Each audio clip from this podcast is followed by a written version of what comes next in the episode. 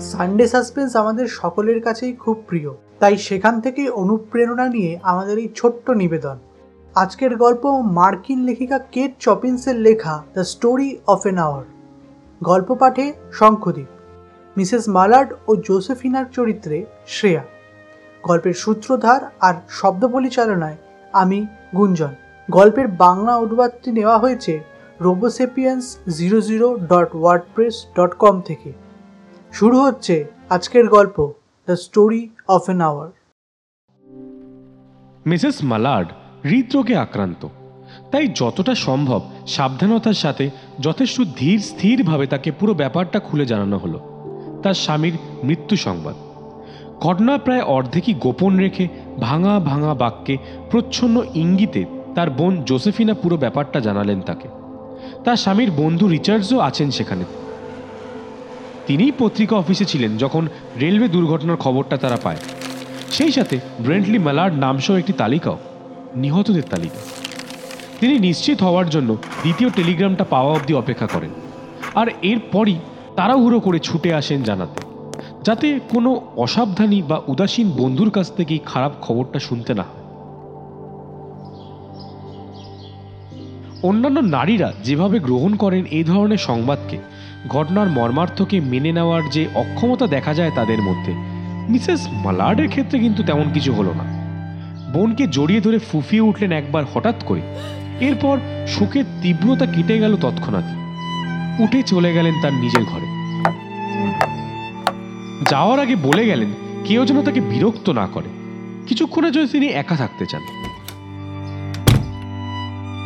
তার চার দেওয়ালের মধ্যে একটা আরাম কেদারা রাখা জানলামুখী একটা প্রশান্ত, স্বস্তিময় আরাম কেদারা। ঢলে পড়লেন তাতে। শরীরটাকে চাপিয়ে দিলেন সেই চেয়ারটায়। দেহটা নুয়ে পড়ছে শারীরিক অবসাদে। চেষ্টায় আছে মনটাও গ্রাস করার। নিজের বাড়ির সামনে খোলা উঠোন, বসন্তের বাতাসে উদ্ধলিত গাছপালা, সবই দেখছিলেন তিনি। বৃষ্টির ভেজা গন্ধও ভাসছিল তার চারদিকে। নিচের রাস্তায় বেসাতি নিয়ে চিৎকার করে চলেছে এক ফেরিওয়ালা। ঘরের চাইছে কিচিরমিচির করছিল অসংখ্য চড়ুই। পেঁজা তুলোর মতো মেঘের ফাঁক দিয়ে মাঝে মাঝে উকি দিচ্ছিল নীল আকাশটা। সেসবে বসে দেখছিলেন সেই পশ্চিমমুখী জানলা দিয়ে। চেয়ারের কুশনের উপর মাথা দিয়ে বসেছিলেন তিনি। বেশ নিস্তব্ধভাবে, যতক্ষণ না কান্নার এক দমকা এসে ধাক্কা দিল তার গলায়। সুন্দর, শান্ত এক মুখশ্রীর অধিকারী ছিলেন তিনি তরুণে, যেটাতে ফরমায়েশি দমনের তেজ প্রকাশ পেত। একই সাথে দৃঢ় শক্তিরও। কিন্তু এখন? তার চোখে এখন ফিকে দৃষ্টি, আটকে আছে ওই অদূরের এক চিলতে নীল আকাশে। এই চাহনিতে কোনো বিচক্ষণের রেস ছিল না, বরং বুদ্ধিদীপ্ত চিন্তাশক্তির স্থগিত দেশের লক্ষণই ফুটে উঠেছিল সেখানে। আগমনী বার্তা পাচ্ছিলেন কিছু একটা, তার কাছে আসছে। তিনিও অপেক্ষা করে আছেন সেটির জন্য ভীত সন্তস্ত্রভাবে কি সেটা? জানেন না তিনি। দুর্বোধ্য অধরা অস্পৃশ্য সংজ্ঞায়ন করবেনই বা কি করে? কিন্তু অনুভব করতে পারছিলেন। আশেপাশের রং, বর্ণ, গন্ধ সবকিছু ছাপিয়ে শূন্য থেকে ধেয়ে আসছে সেটি তার দিকে ধীরে ধীরে। বিক্ষুব্ধ হয়ে উঠলেন তিনি হঠাৎ। চিনতে পেরেছেন কে তাকে আচ্ছন্ন করতে চাইছে। সমস্ত শক্তি দিয়ে বিরোধিতা করতে থাকলেন তিনি। ফিরিয়ে দিতে চাইছেন তাকে।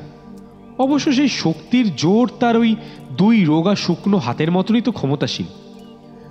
হাল ছেড়ে দিলেন এক সময়। চাপার স্বরে কিছু শব্দ বেরিয়ে এলো তার মুখ থেকে। বারবার।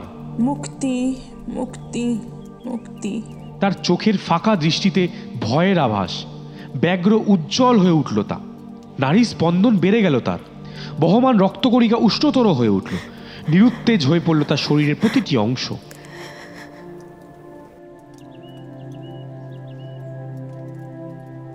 তিনি জানতেন, আবার কান্নায় ভেঙে পড়বেন তিনি। যখন সেই অমায়িক স্নেহময় হাত দুটো দেখবেন মৃত্যুর মোড়কে ঢাকা, সেই মুখখানা যাতে তার জন্য ফুটে উঠত শুধুই মমতা, ভালোবাসা, স্থির ধূসর এবং মৃত হয়ে দেখবেন তাকে আজ। কিন্তু এই দুঃসহ সন্ধিক্ষণের আগে তো তিনি একটা দীর্ঘ সময় পার করে এসেছেন। সেই সব মুহূর্ত শুধুই তার একান্ত নিজের সামনের দিনগুলোতে অন্য কারোর জন্য টিকে থাকতে হবে না তাকে। এখন থেকে নিজের জন্যই বেঁচে থাকবেন তিনি। কোনো বন্ধনে আবদ্ধ নন তিনি এখন। নেই কোনো অদৃশ্য সত্তার অস্তিত্ব। উদ্দেশ্য মহৎ হোক বা রুক্ষ, এই মুহূর্তে এমন চিন্তা ধারণা প্রশ্রয় দেওয়াকে রীতিমতো কোনো পাপের পর্যায়ে পড়ে। তিনি কিন্তু ভালোবাসতেন তার স্বামীকে। কখনো, আবার কখনো নয়, কি আসে যায় তাতে? ভালোবাসা বরাবরই এক অমীমাংসিত রহস্য। নিজের সব কিছুর উপর দখলদারিকেই হঠাৎ করে কাছে মনে হচ্ছে তার অস্তিত্বের ওপর সবচেয়ে বড় আঘাত। মুক্তি। দেহের আত্মার মুক্তি। মৃদুস্বরে বলতে থাকলেন তিনি। দরজা খোল। তোর পায়ে পড়ি দরজা খোল। এরকম কেন করছিস? তুই যে অসুস্থ হয়ে পড়বি। দরজার ঠিক বাইরেই কান পেতে দাঁড়িয়েছিল জোসেফিনা। যা তো তুই! আমি পুরোপুরি সুস্থ আছি। জানিয়ে দিলেন বোনকে মিসেস মালার্ড। খেয়ালি কল্পনাগুলো ছুটে বেড়াতে লাগল তার স্মৃতিতে। আসন্ন বসন্ত গ্রীষ্মের দিনগুলো যে মুহূর্তগুলো তার একান্ত আপন। প্রার্থনা করলেন তিনি দীর্ঘায়ু জীবনের জন্য। অথচ গতকালও শিহরিত হতেন জীবনের স্থায়িত্বের ব্যাপার ভেবে। উঠে দাঁড়ালেন তিনি অবশেষে। বনের জোড়াজুড়িতে দরজা খুললেন। তার চোখে তখন জয়ের উত্তেজনা খেলা করছে। সাফল্যের দেবীকে যেন সে তার শরীরে ধারণ করেছে। চল নিচে যাই। বনের বাহু আঁকড়ে ধরে নিচে নামতে থাকলেন তিনি। সিঁড়ির শেষ মাথায় দাঁড়িয়ে রিচার্ডস।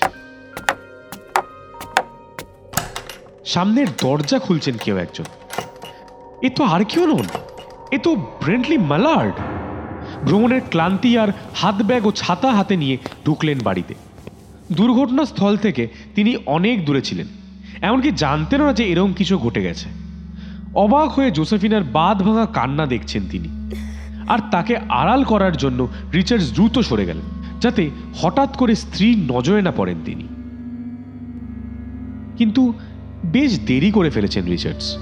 ডাক্তার এসে শুধু একটা কথাই বললেন, হৃদরোগেই মৃত্যু হয়েছে মিসেস মালার্ডের। এত আনন্দের ধাক্কা তার দুর্বল হৃদয় নিতে পারেনি।